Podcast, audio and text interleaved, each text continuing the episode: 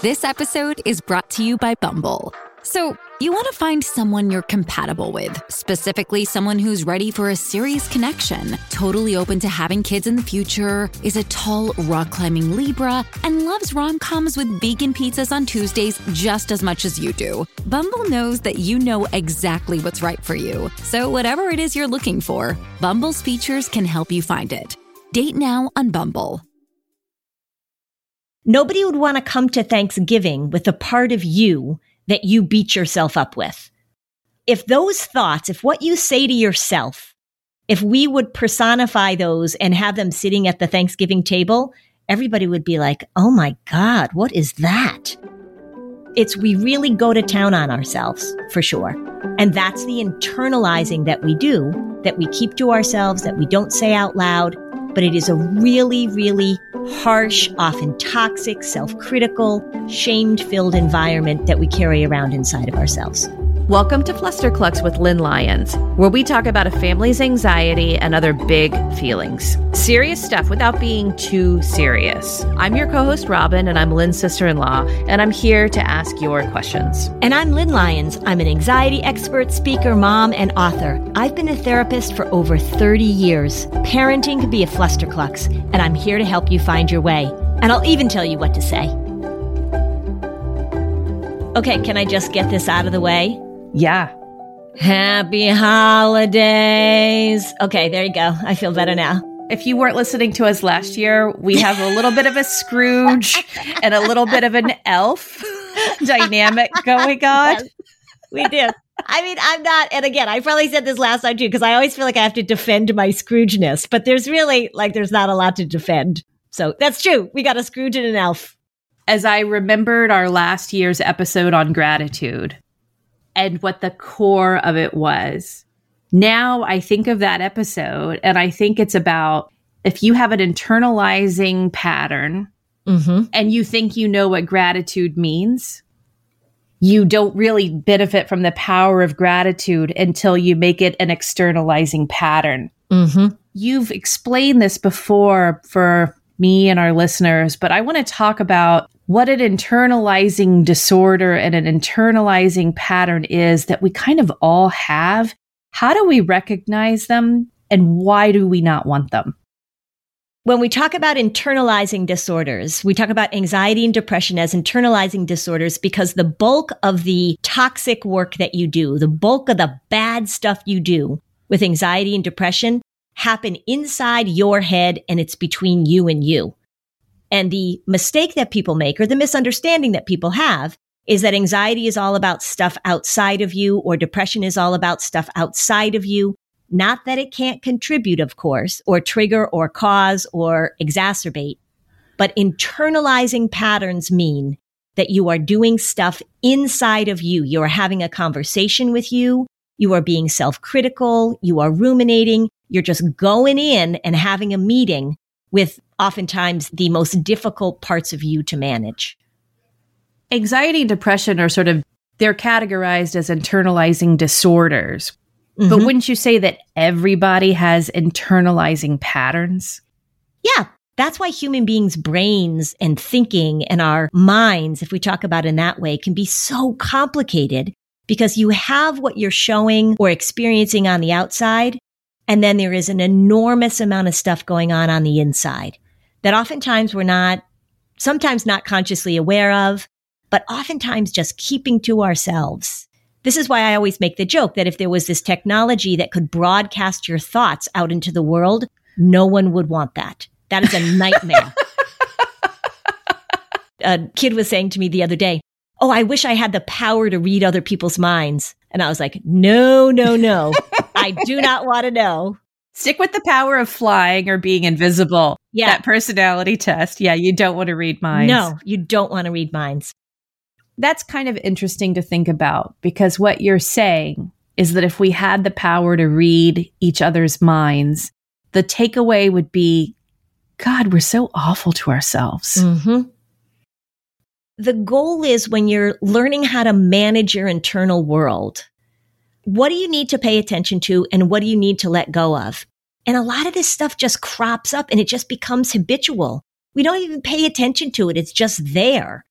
if we're having nasty internal thoughts about other people, lots of times we do pay attention to those because we feel bad about those.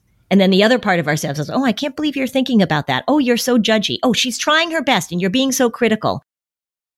It's just this constant internal dialogue that happens inside all of us all the time. I'm going to ask you this because this is sort of like the format of the anxiety audit. When we know that we're beating ourselves up, what do we do? The first thing you have to do is you have to recognize that there's really not a lot of value in beating yourself up. And one of the myths that we have is that that's really important to do. Like that keeps you on track. That makes you successful. So there's a big difference between talking to yourself or encouraging yourself or sometimes even holding yourself accountable versus this constant toxic negativity. And I've actually been writing about this recently. So it's right in the forefront of my mind is how do you recognize the things you need to pay attention to when you're talking to yourself versus the stuff that is just this old crap that comes from a lot of different places that you're not even assessing it. You're not even recognizing whether it's helpful or not. You're just doing it. So the first thing that you can do is just recognize what are the repetitive patterns that you have. It could be as simple as when you look in the mirror, the first thing you say is like, Oh God. Or when you are opening your computer to do some work or when you're stepping into a social situation, do you have this automatic, very patterned, very habitual thought that is just self critical? And you don't even assess it. You don't even evaluate it. You just keep doing it over and over again. So the first thing you want to do is you want to recognize the repetitiveness of that pattern because it is so automatic for people. So, when we recast our episode on gratitude next, I think it's a very interesting lens to think about because you describe in this episode the ways gratitude really does have some legs and can be powerful versus you're not feeling that great and you're going to have a moment of gratitude and think that you're grateful for something. 10 minutes later, you're probably going to feel the same way. Mm-hmm. Yeah. And I've been seeing this a lot actually about the danger of toxic positivity. Yes. Right? Just like, oh, I'm supposed to feel grateful for this or I'm supposed to feel grateful for that. The reason they call it toxic positivity is because it doesn't make any room for negativity. And then we just beat ourselves up because we're not positive enough. And also because it just falls flat. It feels fake. Everything will be fine. Isn't this great? I think gratitude is really helpful when you sit back and you truly think about what are you grateful for? And it is an act. And I think this is what we talked about in the episode. It is an external act of showing gratitude, of expressing gratitude, of really thinking about it instead of it making it this rote practice of, oh, I feel grateful for this or I feel grateful for that. Really thinking about over these past years, what have people done for you that really make you feel grateful and then express it to those people.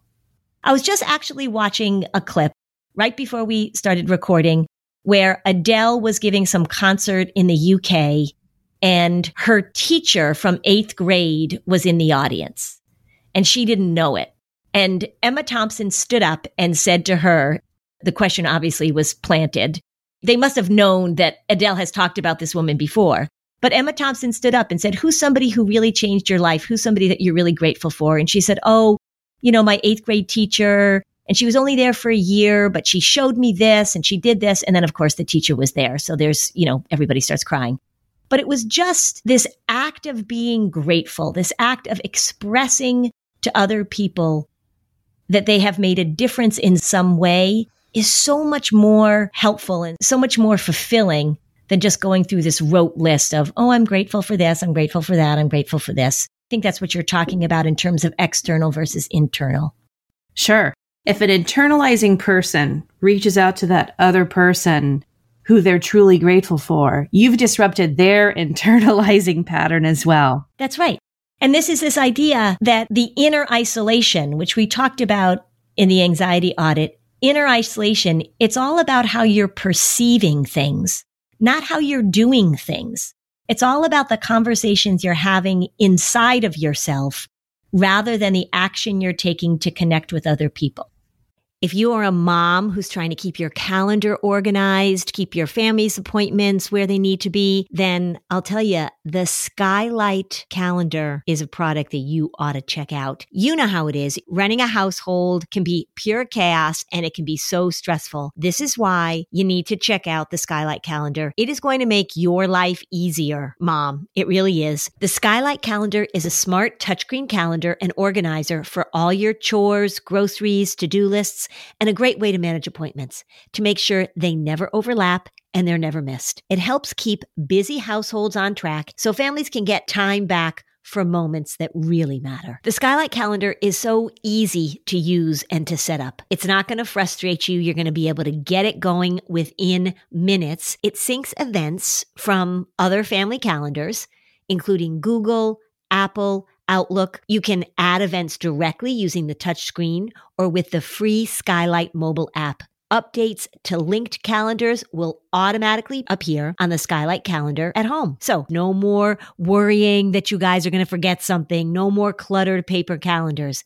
It shows all family events together in one spot. The events are color coded so you can easily see what everyone has going on each week. When the calendar's not in use, you can turn it into a digital picture frame. It's a 100% satisfaction guaranteed. If you don't love the Skylight calendar, you'll receive a full refund. They offer a 120 day money back guarantee and free returns. You can't beat it. I think the feature that I love most is the collaborative way we can all add to the grocery list. And then when I'm ready to place an online order, whether I'm at home or my office, I have that list and there's no more items that we forget. So, as a special time limited offer for our listeners, get 15% off your purchase of a Skylight calendar when you go to skylightcal.com slash flusterclux. That's S-K-Y-L-I-G-H-T-C-A-L dot com slash flusterclux. Mother's Day is coming right up, so order today to get 15% off your purchase at skylightcal.com slash flusterclux. Lumen is the world's first handheld metabolic coach. It's a device that measures your metabolism through your breath, and on the app, it lets you know if you are burning fat or carbs, and it gives you a tailored guidance to improve your nutrition, workouts, sleep, and even stress management. So, how Lumen works is that you breathe into the Lumen device first thing in the morning, and you'll know what's going on with your metabolism, whether you're burning mostly fat or carbs. And then Lumen gives you a personalized nutrition plan for that day based on your measurements. You can also breathe into it before and after workouts and meals, so you know exactly what's going on in your body in real time. And Lumen will give you tips to keep you on top of your health game. I love the extra data that I'm getting about my health right now because for many women of my age, as we are going through a long chapter of hormone changes, Lumen's helping me use my body's data to make the best choices. So, your metabolism is your body's engine. It's how your body turns the food you eat into the fuel that keeps you going. And because your metabolism is at the center of everything your body does, optimal metabolic health translates to a bunch of benefits, including easier weight management, improved energy levels, and better sleep, which is key. So, Lumen gives you recommendations to improve your metabolic health. So, what is metabolic flexibility and why should you care? Well, the key to metabolic health is something called metabolic flexibility. We love flexibility at Flusterclux, and that's where Lumen really shines. It refers to your body's ability to efficiently switch between using different fuel sources like carbs and fats. And there are preferred times to use each, and how well you can switch places you on the metabolic flexibility spectrum. So after getting to know you through your breath, Lumen gives you a metabolic flex score that you can track and improve upon. So if you want to take the next step in improving your health, go to lumen.me and use Fluster to get $100 off Lumen. That's L U M E N D O T M E. And use Fluster at checkout for $100 off. Thank you, Lumen, for sponsoring this episode. Wouldn't it be great at the Thanksgiving table if everybody went around and talked about what they were grateful that somebody else at that table had done or some connection that they had had that really made a difference in their lives. Rather than just going around and saying, I'm grateful for this, I'm grateful for that, really think about who's sitting there with you, or maybe who's even not there with you. Who made an impact and how can you express your gratitude to that person? That's external connection. And that's what bolsters our emotional state. It bolsters our mental health. It bolsters our physical health. It's about connection. And gratitude should not be an internal process. It should be an external act. And so we'll explain what that means in this recast and have a wonderful holiday weekend. Happy holidays here. I'll try and be Elfie. Happy holidays. oh. I think it would be really interesting to think about what really is the power of gratitude and can it really be this cure all? Well, and that's one of the things that I pay a lot of attention to actually, because many words or practices or things that are touted as being good for us and many of them are good for us but then they they cross over into this place where they're going to be cure alls. They're going to fix everything. So I think it's interesting to actually look at what we know about what gratitude can do and maybe what it can't do and how you can implement gratitude in really effective ways in your family. Is gratitude the kale of mental wellness? yeah. well, Let's it depends discuss. on it depends on whether you massage it before you put it in your gratitude salad.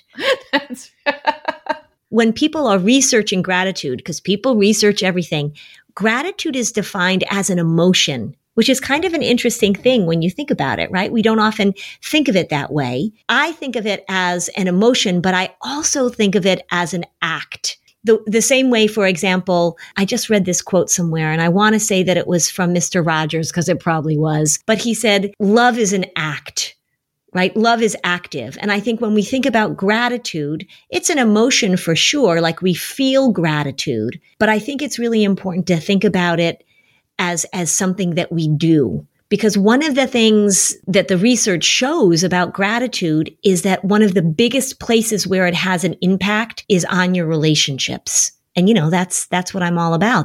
So it's an emotion, but it's a social emotion because it really helps you connect with people and interact with people in a positive way.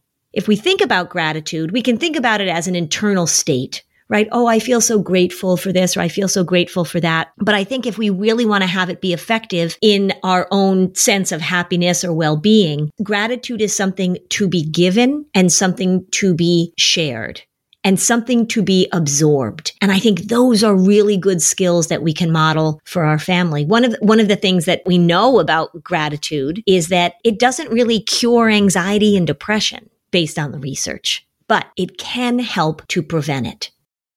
I'm all about what are the skills that we need to teach our kids. It's like when we were talking about depression, what are your risk factors and how do we get ahead of it in our families? How do we think about where are the little gaps or where are the little cracks in our potential to develop anxiety and depression?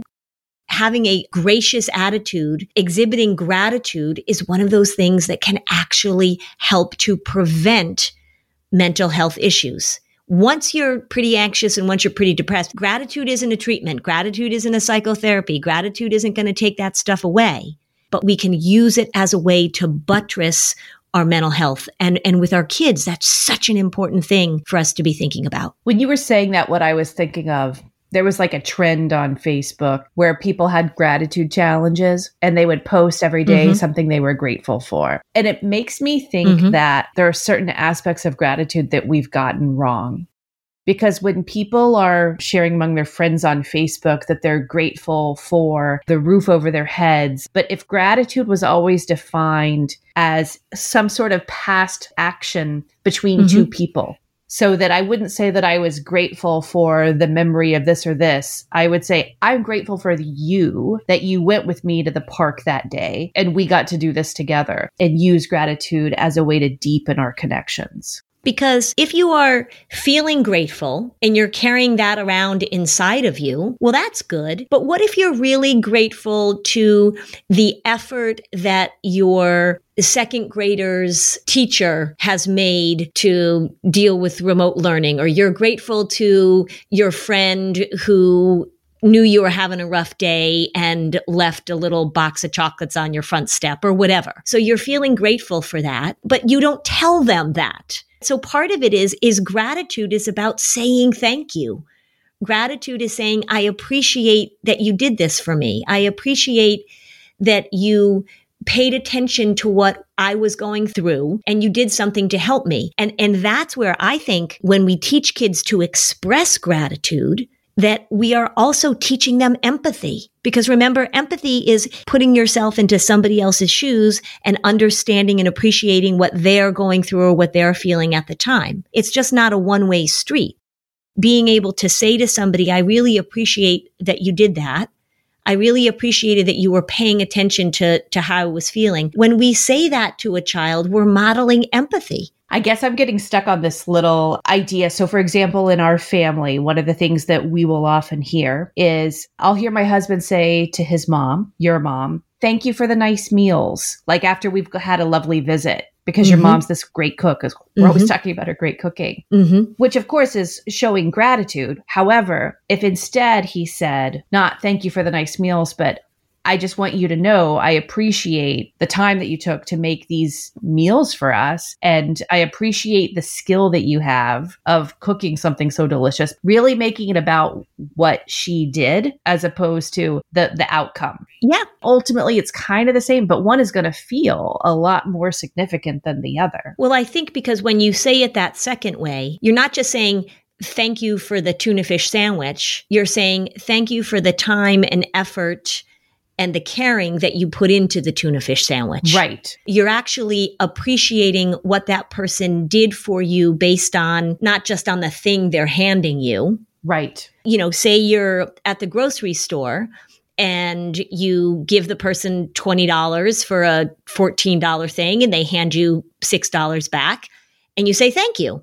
Okay, so you appreciate that you gave them 20, they gave you $6 back. You wouldn't say, I so appreciate the time you took to count my money and to, to really, right? You wouldn't say that. So thank you. There's different levels of thank you. And I think what you're saying is that we can do the perfunctory thank you. When we're expressing gratitude, we're saying, I really appreciate that you did this thing for me, or I notice what you're doing as a way to help me or as a way to connect to me or I appreciate the time and care and the emotional energy that you put into it. And if you were someone who trained yourself into always thinking about your interactions with other friends and family, and you routinely verbalized that because you saw them for all of these positive things and you shared that, I doubt that you'd have a disconnected feeling and a distance with them. I bet that it would be an ability to feel very connected with the close people in your circle. Oh, for sure.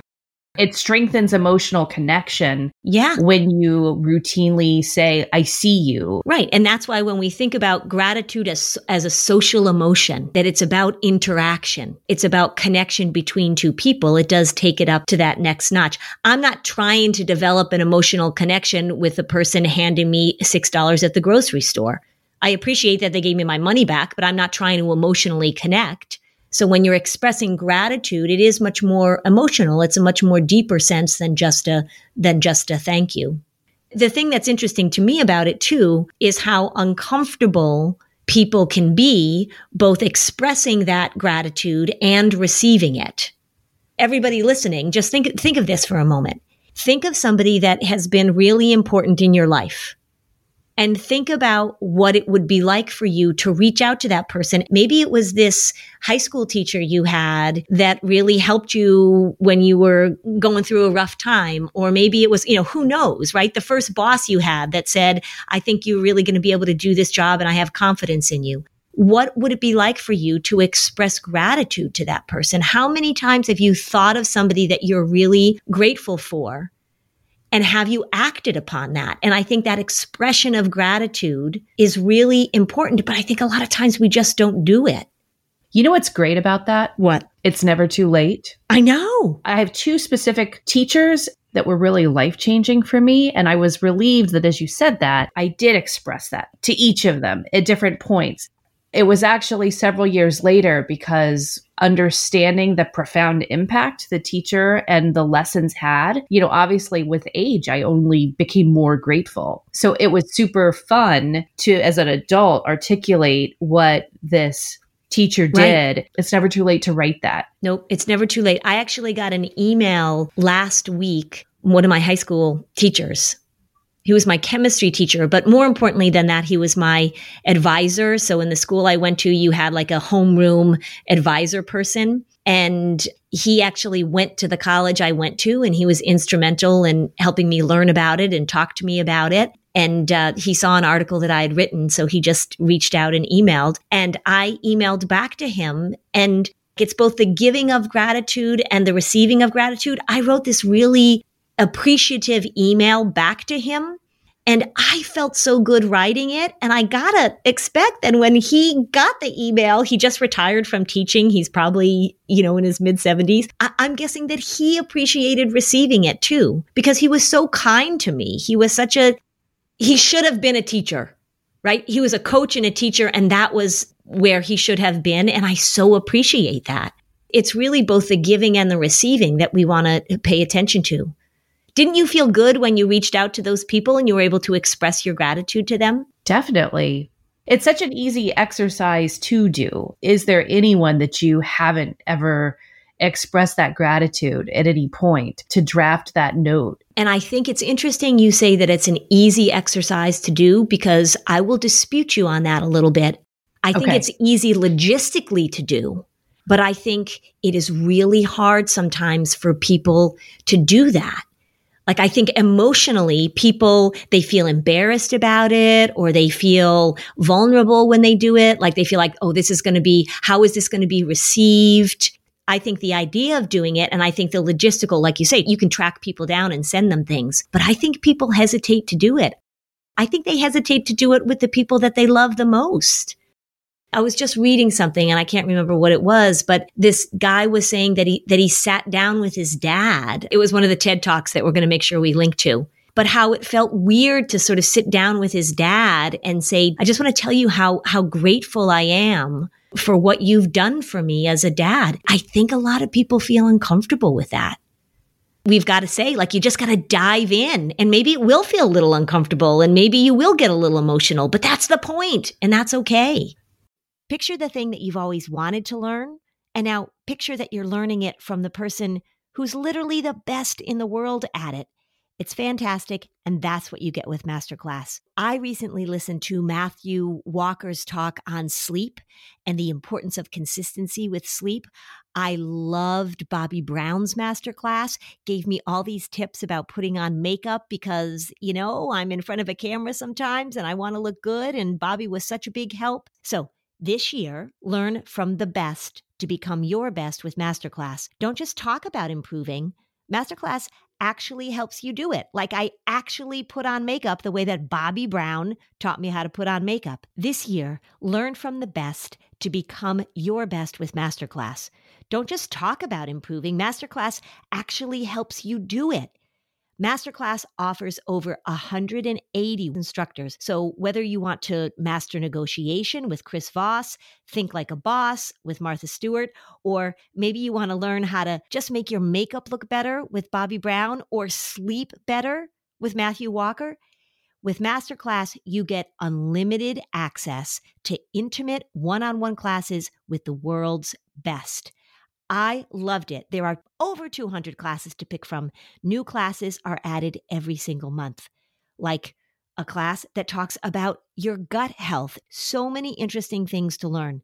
So, every new membership comes with a 30 day money back guarantee. So, there's absolutely no risk. Right now, our listeners will get an additional 15% off an annual membership at masterclass.com slash fluster. Get 15% off right now at masterclass.com slash fluster. Masterclass.com slash fluster. Robin and I travel a lot. And part of traveling is that you learn that you have to compromise, right? So maybe you're not going to get the best seat on the plane. Well, you know where you shouldn't compromise? You shouldn't compromise with your health care. When it comes to your health, there's no compromising, everybody. Don't go back to that one doctor who didn't really pay attention to you, who rushed you through your appointments. Check out ZocDoc. This is the place where you can find and book doctors who will make you feel comfortable, listen to you, and prioritize your health. And you can search by location, availability, insurance. So, literally, no compromises here. ZocDoc is a free app and website where you can search and compare highly rated in network doctors near you and instantly book appointments with them online. Once you find the doc you want, you can book them immediately. You don't have to wait. You don't have to be on hold with a receptionist. These doctors all have verified reviews from real patients. So the typical wait time to see a doctor booked on ZocDoc is just between 24 and 72 hours. That's it. You can even score same day appointments. I have two young adult sons. They are always needing something, right? We've had broken elbows, we've had tonsils, we've had this, we've had that. If I were a young person, if I were a parent trying to help my young person find a doctor, this is what I would use. So, go to ZocDoc.com slash fluster and download the ZocDoc app for free. Then find and book a top rated doctor today. That's ZocDoc.com slash fluster. ZocDoc.com slash fluster. If somebody comes to you and expresses their gratitude, then you should be open and receive it. Because one of the things that shuts people down, like say you were to go to a, a parent or say you were to go to somebody and say, I really appreciate all that you did to help me with this. And they go, ah, forget about it. Or they go, oh, now you're going to get all weepy on me, right? Oh, here we go with this mushy stuff. That shuts it down. Or, oh, it's nothing. Yeah. Oh, it's nothing. Yeah, yeah, yeah, whatever when we're talking about how we model this for our children, we want to model it in a way that we show them both how to give it and how to receive it. So that we can have those interactions, that we have that connection. There are things that you can do. I mean, you can talk very directly to your family, to your children about doing these exercises of expressing gratitude to other people. So one of the exercises you see all the, you know, you hear like, oh, I'm just going to keep a gratitude journal. So every night I'm going to write down about three things that made me feel grateful today. Okay, that's fine. Actually, the research shows that that doesn't actually have too much of an impact on when people are feeling anxious and depressed. But if we take it up a notch, you're going to express gratitude to somebody every day that when you notice somebody doing something that you appreciate, then you're going to teach your kids how to say that out loud and how to accept it and how to be open to it.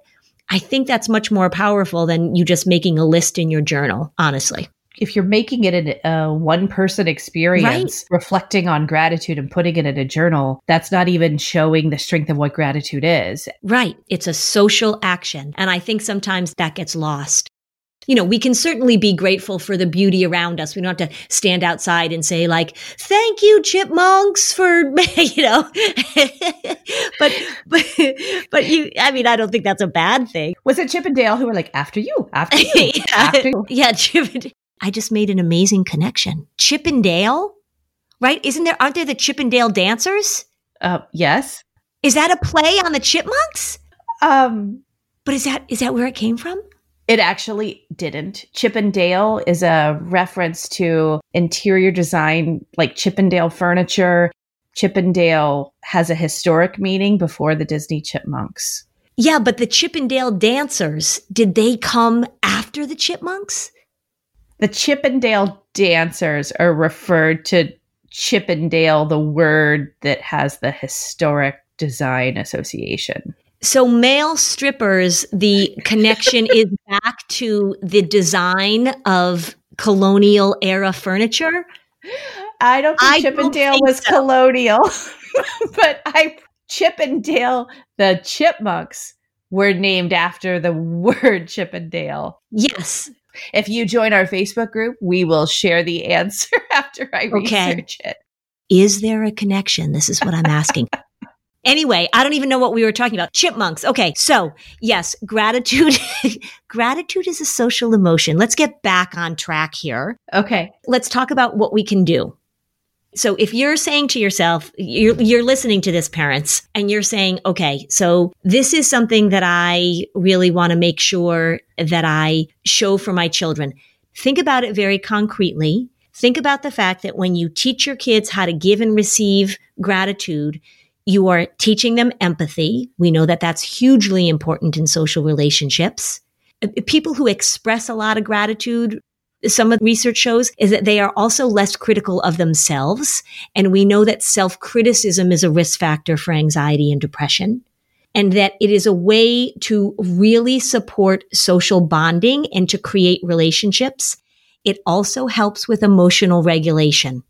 If we're talking about, you know, the act of being grateful and of expressing that, there are an, a lot of benefits that we give our kids when we put this practice into place with our families and we model it and we teach it and we do it on a regular basis. You have the game that you like to show families of when you're talking about anxiety and response what was something you didn't expect today and how right. did you respond and handle it? unexpected it? things right problem sure. solving yep so i think that when a lot of families sit down at the table they say well what are you thankful for and i think we're guilty of this too i think mm-hmm. that we have always had such a simplistic view of that exercise mm-hmm. even though we use the phrase i'm grateful for you but if we were to sit around a table and say what are you thankful for we're likely not going to be using those moments and using that language for the power of what gratitude can be. Mm-hmm. So, what we have to simply say is, what are you thankful for that is an action that someone you know did? Mm-hmm. Right. And thankful for that someone did here at this table. Yep. Because families get the habit of learning how to say to their sibling, I'm grateful that you did this, this, and this. Right. Siblings learn to say it with each other. Mm-hmm. Parents say it to their children, to their to their partners, if there's two adults in the house. Mm-hmm. That is showing children early on how to articulate gratitude in a way that is its at its most potent. Right as a way to deepen your emotional and social connection with other people. And remember, I've said this a gazillion times and I'll say it again. When we're looking at risk factors for anxiety and depression, loneliness and isolation come up over and over and over again. So anything that we do, anything that we teach our kids that fosters that kind of social and emotional connection is worth its weight in gold. So as we hear gratitude throughout the month, as we approach the Thanksgiving holiday. I think it just is really important to think about how did you used to think about gratitude? How might you think of it now so that mm-hmm. you are leveraging it for what it really can be? And how are you bringing the culture of gratitude in with your family? Because, you know, you always talk about flexibility, autonomy, and problem solving. Mm-hmm this sounds like another good fourth to add to the list mm-hmm. of this is this is a personality trait or a, a custom or a habit that parents really want to put some emphasis on. Yeah well it's under the other thing i talk about all the time is connection. And this is just under the heading of connection. Sure. And i think maybe what we could do is give the adults that are listening a little assignment which is is there somebody in your life either currently or in the past that you would really like to express your appreciation and your gratitude for. And so just do it. Just do it. Don't delay. Just do it. Get that wonderful feeling of connection uh, that comes from that. I'm thinking of that great scene in the Fred Rogers movie mm-hmm. when they're in the diner and and Tom Hanks asks the writer to stop and think about someone, to sort of shift his mindset and think mm-hmm. about someone who you're so grateful for. Mm-hmm. If people don't know what's so beautiful about that scene, is that the people that they cl- did close ups on in that diner were real life friends and family of Fred Rogers. Mm-hmm. So his wife was sitting in the restaurant. I think one of his children, the female producer that he worked with for so many years. Mm. If you listen to the last commencement speech that he gave, was it Dartmouth? Yeah. And that's what he had people do that. He even did it. I think the Kennedy Center honors, that was one of these, uh, something that he did very frequently at at his speaking engagements when he was talking is that he would be quiet for a minute. He would say, I'm going to give you a moment of, of silence, a minute of silence. And I just want you to think about somebody in your life that you're grateful for. Right. And then the next thing is let them know it. If they're still around, let them know it. Don't hold back. Don't wait. Let them know. Chip and Dale were the chipmunks who would say, after you, after you, no, after you, right? They were like the ones who were excessively polite. I don't know. I thought they were the ones that had like little chipmunk voices like this. So there are two chipmunks, two animated chipmunks that are excessively polite to each other. Oh, But I question whether or not those chipmunks are Chip and Dale. So here's the here's the issue that needs to be resolved. We know that Chippendale is used in a variety of contexts. Yes. Rodents, furniture, and male strippers.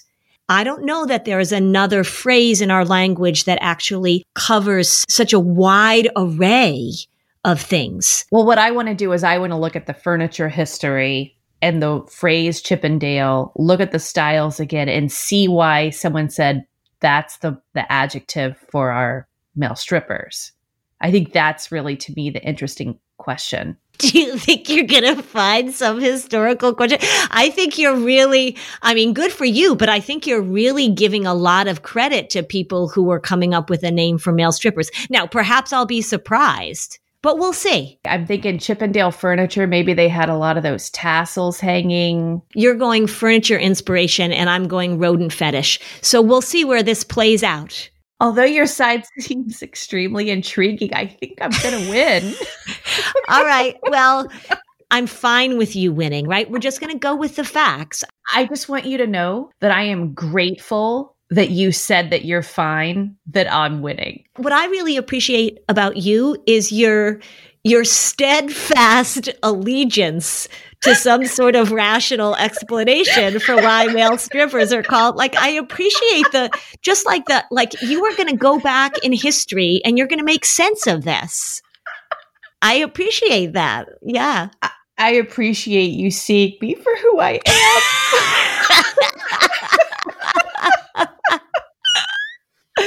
all right well we're going to put up, there's a whole bunch of ted talks on gratitude we're going to make sure that we put those in the show notes for everybody So join our Facebook group and you will have the opportunity to ask Lynn another question. And stay tuned because the Chippendale mystery is going to be solved. All right, on that note, Robin. Bye, Lynn. Hey, Robin.